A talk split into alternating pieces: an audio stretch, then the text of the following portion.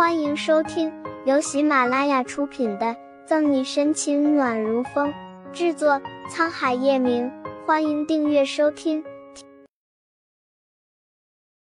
第五百二十五章，表哥他自己太不争气了。相扶着一起进去，叶老太太和顾春寒都不敢相信，这个窗帘紧闭、暗淡无光、空气里弥漫着浓郁烟酒味的，是有洁癖的叶晨玉的卧室。陈玉，叶老太太打开灯，透过缭绕的烟雾，才找到瘫坐在地上拿着酒瓶的叶晨玉。我去，表哥，别告诉我这些酒瓶和烟头都是你的杰作！扫视着地上无数的红酒瓶和烟头，顾春寒瞪大了眼睛。顾春寒记得叶晨玉是抽烟喝酒，但那也只是偶尔。满地酒瓶和烟头，他还是第一次见。就算顾春寒和叶老太太站在面前，叶晨玉也不为所动，脖颈扬起一抹漂亮的弧度。将手中威士忌酒瓶里剩下的酒一饮而尽。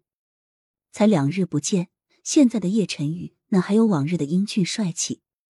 领带歪歪斜斜的戴着，纽扣胡乱解开，露出健康肤色的胸脯结实有力，头发乱糟糟，就连下巴上也冒出了胡渣。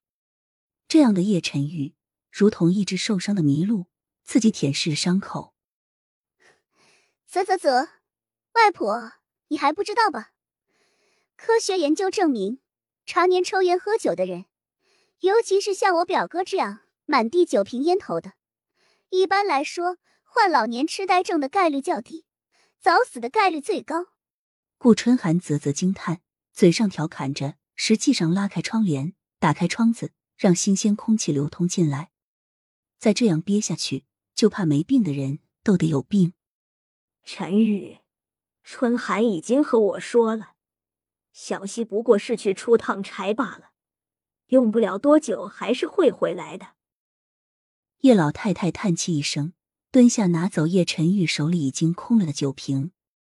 终于有了新鲜空气，顾春寒踢开脚边的酒瓶，双手环胸，幸灾乐祸：“表哥，你说我把你生无可生、恋无可恋的这副状态拍下来拿去拍卖，会不会赚个上市公司回来？”好了，春寒，别说了。叶老太太嗔一眼不嫌事大的顾春寒，见自家外婆真的要生气了，顾春寒撇撇嘴，便不再说话了。好不容易看到平时狂傲不羁的叶晨玉有落魄的一面，顾春寒心疼的同时，还邪恶的有点小兴奋。陈玉，奶奶知道你是因为小溪的事折磨自己，但小溪是个好姑娘。我能看得出她是真心喜欢你，你是不是对她有什么误会？叶老太太是过来人，一眼就看出叶晨玉症结所在。误会吗？面上表情不动。叶晨玉自嘲，他亲眼看见他们两人抱在一起，裴于哲还吻了她，这是误会吗？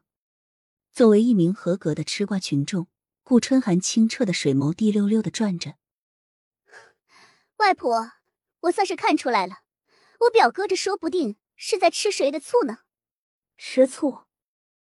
叶老太太后知后觉，在叶晨玉和顾春寒身上来回看了看，疑惑不解：“你这丫头知道什么？”坐在椅子上，顾春寒嘚瑟的抖着二郎腿，故意的说：“我嫂嫂这么优秀的人身边，怎么可能只有我表哥一个男人？据我这段时间观察。”基于我嫂嫂的，不仅有警局的副局长宋毅，还有下城人民医院享誉国际的心脏外科医生裴哲。宋毅，裴宇哲。叶老太太蹙眉，她倒是没想到自己孙子还有这么强劲的竞争对手。顾春寒的眼光，叶老太太很清楚，能被他列入情敌内的，不管从哪方面来说，肯定都有过人之处。听了顾春寒的分析，那天晚上在沈西公寓楼上的一幕又清晰的出现在他脑海里。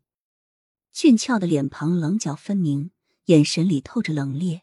叶晨玉坚硬的心如刀剜。其实也不怪嫂嫂无视我表哥。风凉话说够了，顾春寒叹叹气。和嫂嫂住在一起的这一个月，我可是看出来了。嫂嫂是喜欢表哥的，可就是表哥他自己太不争气了。叶晨玉面无波澜的脸上有了丝丝变化，猩红的瞳孔闪烁着。本集结束了，不要走开，精彩马上回来。